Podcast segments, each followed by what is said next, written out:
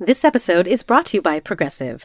Are you driving your car or doing laundry right now? Podcasts go best when they're bundled with another activity. Like Progressive home and auto policies, they're best when they're bundled too. Having these two policies together makes insurance easier and could help you save. Customers who save by switching their home and car insurance to Progressive save nearly $800 on average. Quote a home and car bundle today at progressive.com. Progressive Casualty Insurance Company and Affiliates.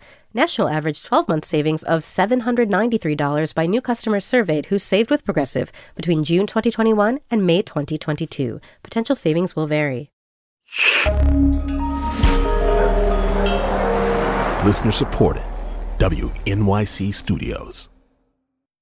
Hey, it's Latif from Radio Lab. Our goal with each episode is to make you think, how did I live this long and not know that? Radio Lab, adventures on the edge of what we think we know. Listen wherever you get podcasts. This is the New Yorker Radio Hour, a co production of WNYC Studios and The New Yorker. Welcome to the New Yorker Radio Hour. I'm David Remnick. Given the level of partisan rancor between the two major parties, and honestly, rancor feels like a huge understatement at this point, you would think that the parties share absolutely nothing in common, but that isn't exactly the case. Here are two points of agreement between many Democrats and Republicans an increasingly hard line toward China and a general suspicion or hostility toward tech companies. So the idea of banning TikTok, which is owned by a Chinese company, is getting real traction in Washington. A ban had been floated during the Trump administration, but at the recent congressional hearing with TikTok's CEO, members of both parties were in full display of performative outrage, even members who wouldn't know TikTok if they saw it on their screens. So if I have a TikTok app on my phone and my phone is on my home Wi-Fi network, does TikTok access that network? It will have to to access the network to get connections to the internet. That's not enough for me. That's not enough for the parents of America. Can you say with 100% certainty that TikTok does not use the phone's camera to determine whether the content that elicits a pupil dilation should be amplified by the algorithm? Can you tell me that? The Chinese government has that data. Uh, Congressman, I have seen no evidence that the Chinese government has access to that data. They have never asked us. We have not provided. Well, you know what? I've I asked that that I find that actually preposterous. We're going to talk today about the U.S., China, and TikTok. Joining me a little later is our Washington correspondent, Evan Osnos, but I'll start with the journalist Chris Stokel Walker. Chris, where are you? you you're in the. I'm based in Newcastle, England, so uh, I'm 300 miles north of. Stokel Walker writes frequently for Wired, and he's the author of two books YouTubers and TikTok Boom. TikTok's parent company, ByteDance, um, which of course is, is Chinese, says it has 150 million users in the United States. Can you give us some context around that number? How much of a hold does that app have on its its users? Yeah, the average user spends pretty much as much time on TikTok in a given day as they do the average feature film exists. So this is kind of like a you, know, you spend 90 minutes or so on TikTok every day if you are the average TikTok user. Obviously, okay, time out. 150 yeah. million people are spending an hour and a half, 2 hours a day on TikTok? Yeah, because you just you get sucked in basically the way that the app is designed is is engineered to try and keep you going so you, know, you open the app uh, and it is a significantly different experience to lots of other social media platforms. It is full screen, it is immersive, it is vertical video. You are thrown headlong into an endless torrent of videos that scrolls past you without stopping. Core Core. What is it? And why is it suddenly taking over TikTok? It's kind of you know, the world's cinema playing all of the different genres possible all at once. Guys, I figured out the reason why I'm single. There's 10 movies on Netflix that you've never heard of but should totally watch. This one is an absolute banger. Woodchuck by Huddy. How much wood would a woodchuck chuck if a woodchuck was a bad? This is what you need to be doing in 2023 to go viral on TikTok. A lot from 2022 has changed, so make sure you lock into this right now. Roe v. Wade and what happens next in under 60 seconds. The Supreme Court just overturned federal. Second Earth has just been discovered by NASA. Here's what you need to know. You're a user of TikTok. What are you particularly enthusiastic about watching, I- looking at? I like the fact that you can express yourself much more on TikTok than you can on any other social media platform. I, I wrote a book on TikTok, but before that, two years before that, I wrote a book on YouTube. And I, I kind of have made it my job to study digital creation, the idea of how you express yourself on the internet in this world, which is increasingly now how you express yourself in life, full stop. Online and offline worlds have blended together for all intents and purposes. In the kind of, you know, 20 plus year history of online creation and online expression, there have been huge barriers to entry. You know, you needed good equipment, you needed good internet connections, you needed good cameras, good microphones, you needed time to edit videos, you needed uh, photogenic looks, you needed to be having a winning personality to sustain uh, an audience over a, a 10, 15, 20 minute video. TikTok breaks down those barriers, and that is in large reason why it's so successful, why 1.5 billion people worldwide use it, is because the app allows you to just pick up and create. It doesn't require a lot of thinking. It doesn't require a lot of effort. It doesn't require a lot of equipment. It has made creators of all of us, which is good in one way, but bad in another way. But I think more than any other platform that has gone in the past, mm-hmm. it, it allows us to dip in and out. Let's get to the politics of this. The main concern that we're hearing from the Biden administration and many members of Congress is security. What is their fear exactly? Their fear is that TikTok is sending all of your data to China, where it is sucked up and monitored and wiretapped by some Beijing based spy for the Central Communist Party of China. That um, essentially they are learning all about you um, through your habits, through your interests. I, I personally don't buy it. I think that actually, you know, there are there are several different angles to this. Number one is if the Chinese Communist Party was actually interested in your your preference for baseball versus football, or your choice of different types of music, or your your uh, whether you like knock knock jokes or whether you like carefully constructed you know satires on society, it could get that information from any number of other Western social media platforms where you provide exactly the same data. I think that the, the difference here is one of perception, which is that the the app has that inexorable link to China, so much so that you know the parent company ByteDance prefers to say they're based in a known tax haven. But before we're too dismissive, before we're too dismissive of this, it, it's been shown in, in in previous years that in fact um, American-owned social media has not been such an innocent player uh, at all. So why shouldn't we be suspicious of TikTok? And with the added dimension that it's owned by the Chinese, which you know we'll get to in a second with Evan Osnos, who spent a hell of a long time in, in China. Go ahead, Chris.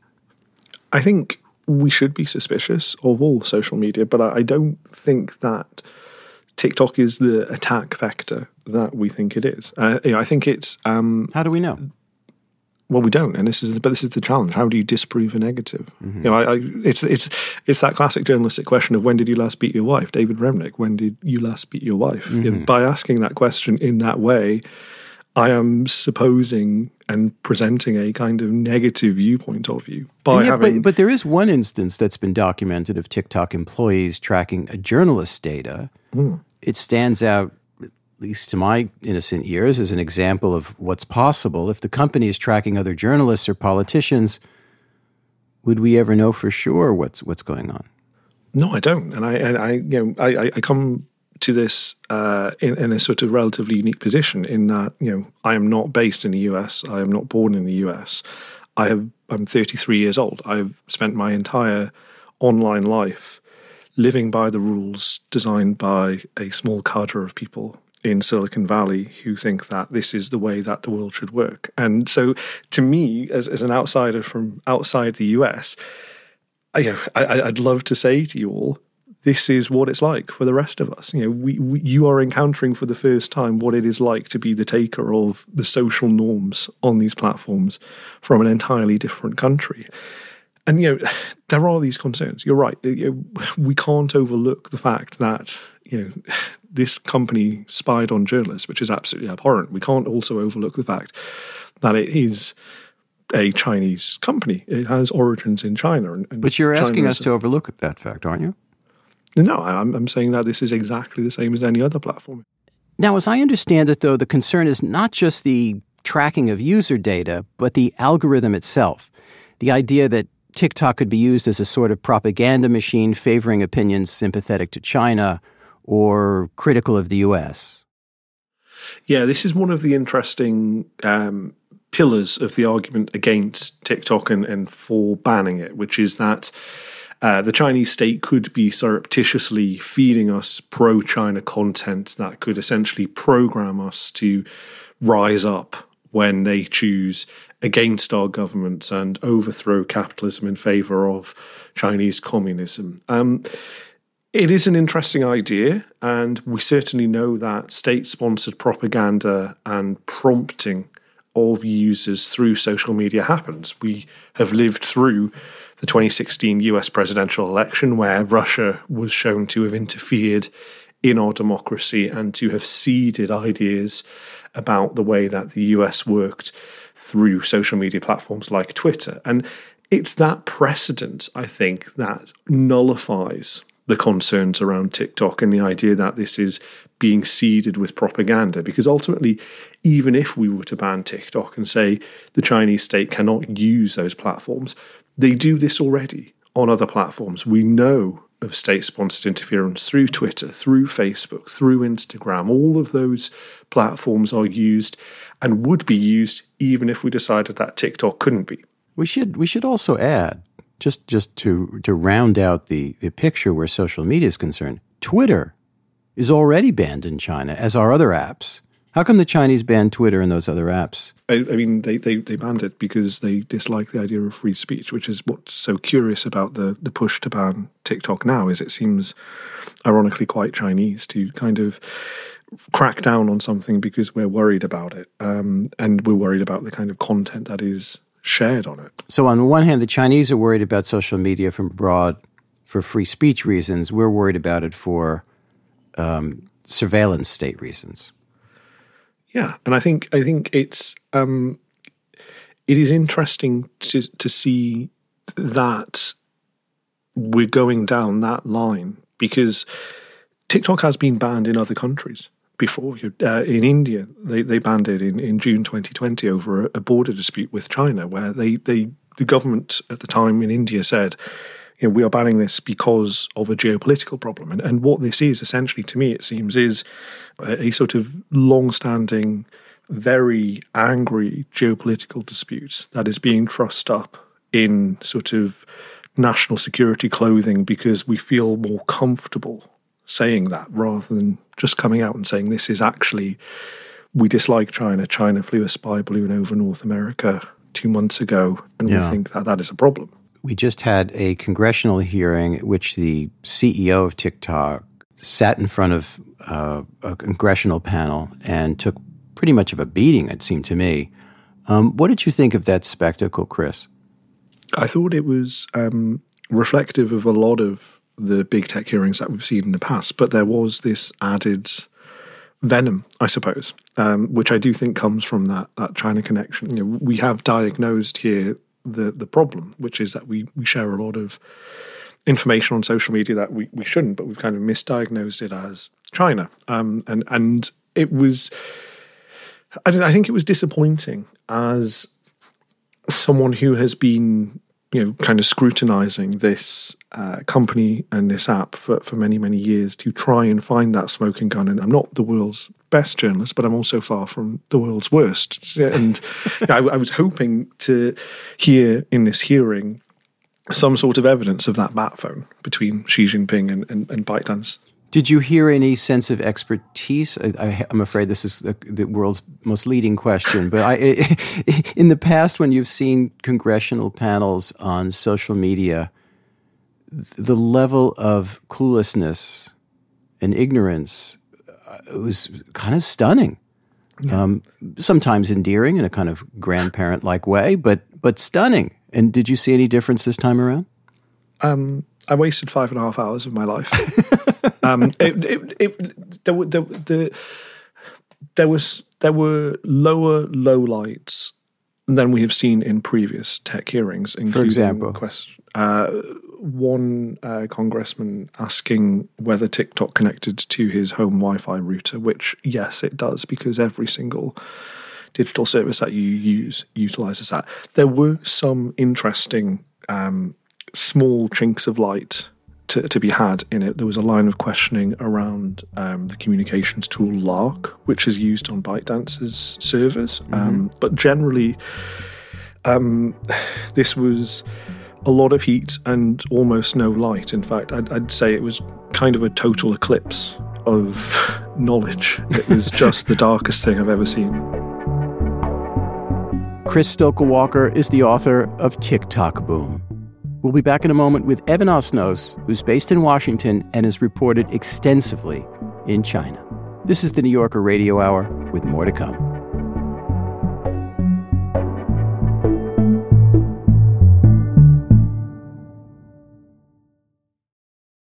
WNYC Studios is supported by Lincoln Financial. The questions around retirement have gotten tiring. Instead of, have you saved up enough? Shouldn't they be asking, what is it that you love to do? And how can we help you keep doing it? The truth is, you are not slowing down. So your retirement plan should be more of an action plan, a hiking plan, a music plan, a sailing plan. The point is, whatever you're passionate about, we can help make sure you never stop. At Lincoln Financial, we have the products to help protect and grow your financial future so you can keep doing more of what you love. Make your pastimes last a lifetime at lincolnfinancial.com slash action plan. Lincoln Financial Group, marketing name for Lincoln National Corporation and its insurance companies and broker slash dealer affiliate Lincoln Financial Distributors Inc., copyright 2024 Lincoln National Corporation.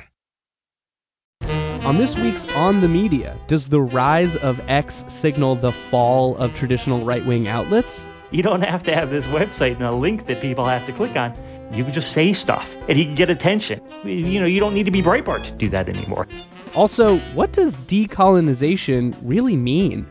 On this week's On the Media from WNYC. Find On the Media wherever you get your podcasts.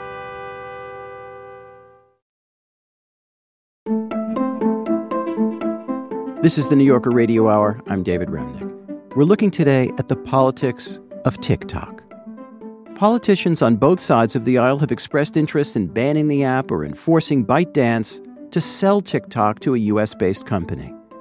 Now, the general suspicion about TikTok comes largely from a concern that Beijing could lean on ByteDance, which owns TikTok, to direct what videos get seen.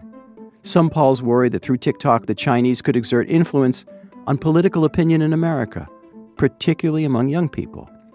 Now, before the break, we heard from Chris Stokel Walker, a British tech journalist, and we'll get back to Chris in a moment. But we're joined now by New Yorker staff writer Evan Osnos, and he's based in Washington. Evan, you lived for years um, in Beijing as a reporter for the Chicago Tribune and then for the New Yorker. Let's step back and look at the broader moment we're in with U.S. China relations. You wrote a piece not too long ago called Sliding Toward a New Cold War, a very ominous piece. To what degree do you think the anti TikTok sentiment is a symptom of a real hardening of anti China positions in this country that's not limited to uh, left or right or center?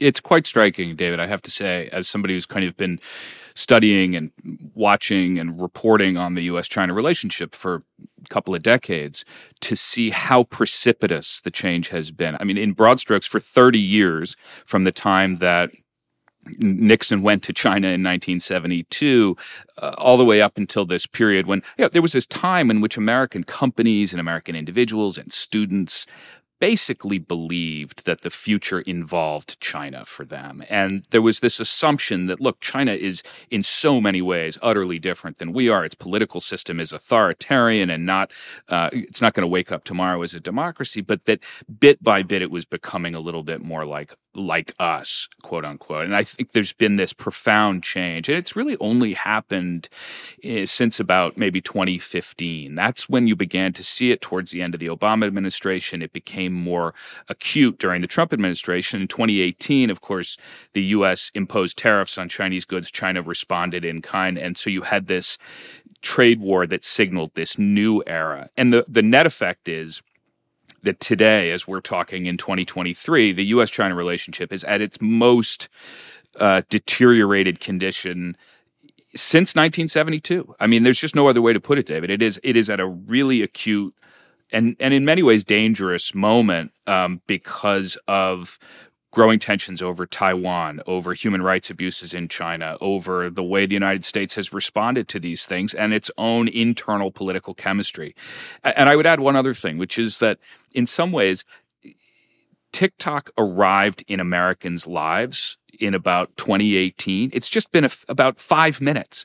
And in some ways, it coincided with the same period of collapse in the US China relationship. And so they became. So TikTok is a synonymous. symbol, a, a, a symptom of a, a larger. Exactly. Problem. And, and, in a way, if you're a member of Congress, you look at TikTok and you say, this is the clearest emblem of my concern about China, and this is something I can talk about and touch. Evan, what does it mean politically that Jamal Bowman, for example, or Alexandria Ocasio Cortez are among the members of Congress who think that banning TikTok is ridiculous? Is it because they're younger and use social media so prominently in their own political lives? Uh, there's no question that they are in touch with that 150 million Americans who tended to be tend to be younger than the average voter. Uh, they are listening to their concerns not only about access to an app, but also about what they would view as a kind of hypocrisy on some level. Mm-hmm. They'd say, "Well, why is it that we're going after this company but not after Google and Facebook?" I, I think that the in some ways China's decision to ban not just Twitter, but also Facebook and the New York Times mm-hmm. and a whole host of other foreign information sources it, it, makes it actually the that's in some ways the most credible piece of evidence to then take action on the US side. If you're looking for an argument for why the US can and should do something, you come down on the argument for reciprocity. You say, look, this is an imperfect solution, but as long as China is banning these kinds of American companies, why is it that we're going to allow them to have free reign here? And whether or not you think the final destination should be that everybody is banned, it forces a conversation on the Chinese side to say, well, why is it that you expect to have full access in the United States when you don't grant that uh, uh, the other way? How do the Chinese rationalize that? They don't have to. In a sense, what they say is, uh, your system is yours and ours is ours we saw a real campaign by Chinese officials to defend TikTok, even as the company itself tries to distance itself from the the Communist Party and the Chinese government. Is it possible to untangle that relationship? I think the honest answer, David, is that it's impossible to untangle it. In the end, if you are a company in China, there is a point on the horizon, and you don't really know when it is, when they can come to you and say, now we want access to your data, or we want access to your executives, or we're going to put pressure on your leadership to do things that they might have committed publicly to not do. Th- that's just the practical reality. And I think TikTok finds itself trying to come up with ways of segregating its relationship in the United States from its broader relationship in China. And that's just very difficult to do. Chris, what would a TikTok ban actually look like? I think it would be pretty significant. I think, um, again, we can look to prior precedent in India for, for kind of an example of how it would go, um, which is you would see homegrown alternatives trying to step up in its place. And that didn't really work in India because, frankly, those those homegrown versions were developed so quickly in the aftermath of the ban that they just were imperfect copies. Um, handily, we do have two pretty uh, well formed, well funded competitors YouTube Shorts and Instagram Reels, two massive tech companies uh, who are developing essentially TikTok alikes, things that look pretty similar to TikTok and have been for several years as they've seen the rise of TikTok eat into their market share. It's also notable, actually, that um, you know a lot of this political maneuvering and wrangling comes off the back of lots of lobbying on behalf of Meta to say TikTok is a little bit of a risk here. Um, Mhm. So I think we, we can't overlook Out of that pure is- economic self interest, you're suggesting. Precisely, yeah. And I, I think that is interesting to think about. Uh, whether or not those uh, users of TikTok, those 150 million Americans, would port over their accounts to Instagram or to YouTube, I think is yet to be decided. Well, this is exactly the point. I mean, it, it, it's my experience, and m- maybe everybody's, that when people have something and they enjoy it, um, and seem to use it two hours a day, as, as you're sugge- suggesting, which is an incredible number. 150 million people getting disappointed all at once is going to have political ramifications, isn't it, Evan? I think there is a real political element here. Chris touched on something very important, which is the fact that the Facebooks and the Googles of the world have a really strong interest in actually seeing TikTok disappear. I think actually that in a way, the larger political question that isn't being talked about because people are focusing on China is the fact that we don't have a meaningful federal protection statute of any real kind that prevents ordinary people, whether they're kids or adults, from having their data collected and misused, whether it's by an American company or a Chinese company. And in some ways, that's the conversation that is that is necessary. I look at it partly through the lens of my own kids who are too small right now to be using it, but it's just a matter of time before I'm going to be sort of transposing my own neurosis about it onto them. And I, I do want to see us do something that would make that would make the world a little safer for them. And some of that is our own behavior. And then some of that is also ultimately, I think, asking regulators to do what we've done whenever there's a new technology that comes Right. into our lives, whether it was automobiles, and saying, look, it's not that we're going to ban the automobile, but let's put safe, let's put seatbelts in them, and let's And- figure out a way to make And ourselves. Chris, what would seatbelts be for for TikTok, or is, or does or do you recoil from that sense of um, restriction? I don't. I don't. I think that we need um, better regulation. I think the problem is that at the minute, with the the sort of politicians that we have, the seatbelts would be made of silly string and kind of tied together with loose knots. Um, uh, and this is this is kind of the challenge. We we do need regulation, but we we're in this awkward flux period at the minute where.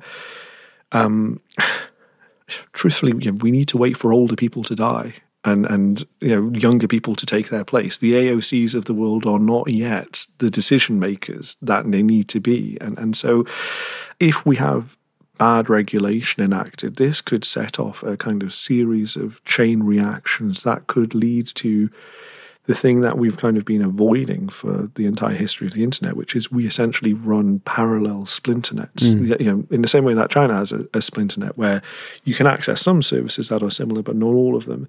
We could run that same risk in the United States, which would be really catastrophic for not just users in the United States, but also for outreach to those in in different parts of the world that we want to educate about our, our norms, our societies, our democracies. Evan, why do you think this is such a bipartisan issue when bipartisanship is a vanishing phenomenon in, in American political life?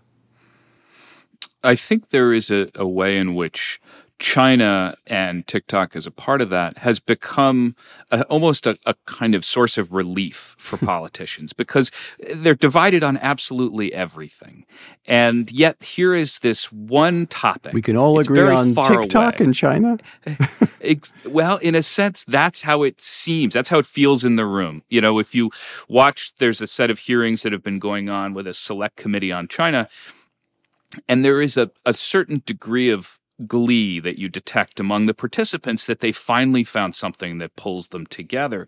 And I think that as a citizen makes me a little bit uncomfortable because anytime we have too much of a consensus in Washington, an unexamined set of beliefs, that means that we're at risk of something. I, I think you know we're now talking about 20 years after the invasion of iraq and it's not too grand uh, an analogy to make to say we need to be really vigilant as citizens as journalists to question what it is that the government is is basing its assumptions off of and one of the questions that's been asked is to say I know that TikTok is is vulnerable to the Chinese government's requests. We know that. That is a fair reading of the facts.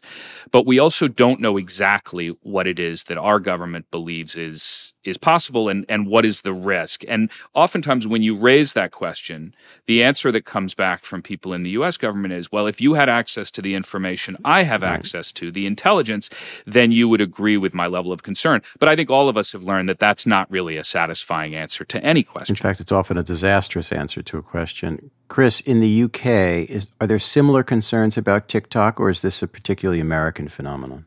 No, this is this is um, a global issue now. Uh, and actually, it is multiple countries around the world, multiple jurisdictions following in the US's lead. So, uh, Canada has banned TikTok on uh, government devices. The European Union has done a similar thing. The UK uh, banned it on government devices, and then eight minutes into the congressional hearing, announced that they were banning the use of TikTok on the UK parliamentary estate. So that would be essentially the equivalent of banning it from any use on the Hill in the US.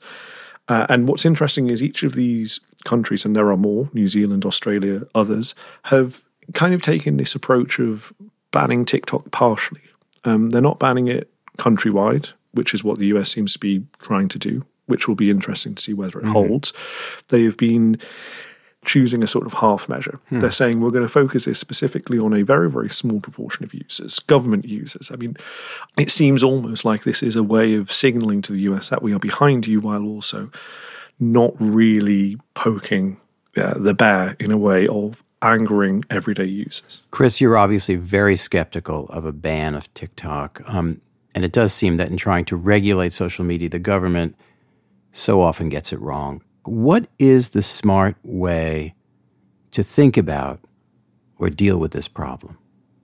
I think we have to recognize that you know we we have uniquely failed over the last 15 20 years to get a grip on social media and tech more generally you know and and we're so beyond being able to get a grip on them through any sort of regulation, whether it's in the US, whether it's in Europe or anywhere else, that they have to essentially self police. And that doesn't always work. And, and we kind of see you know, the excesses of that, particularly in how Twitter is spooling into a kind of odd death spiral right now, where the, the, the sort of conceit that you know the, the tech executives will be the grown ups in the room, and we've kind of thought that they haven't been previously has been shown that actually they're trying pretty well to do so with Elon Musk in comparison. So I think if we can't get that kind of federal data regulation, as Evan says, or any kind of antitrust level sort of crackdown on these big tech platforms, I think we need to kind of take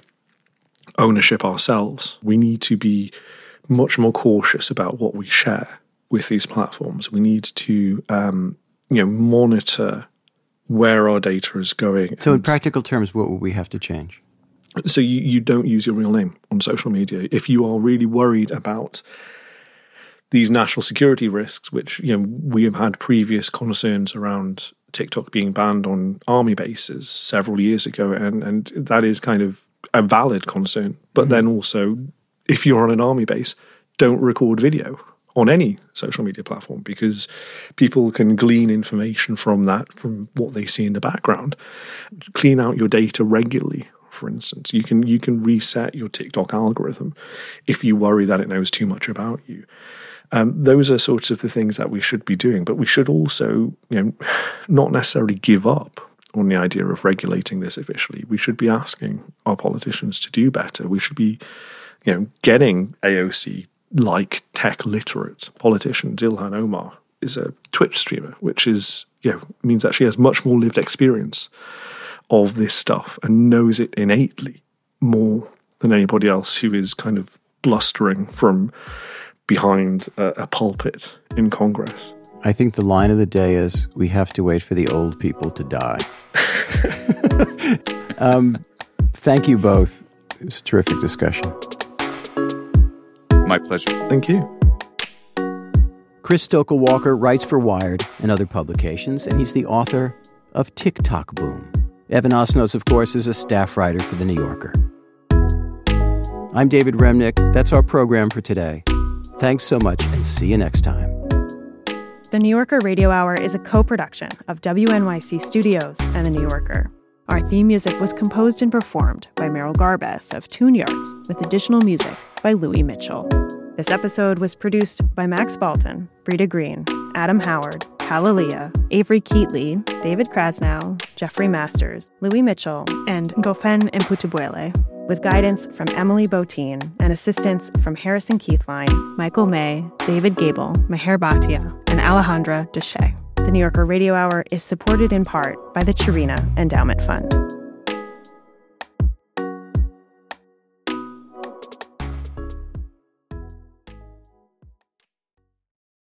Are you a software professional looking to make a lasting impact on people and the planet?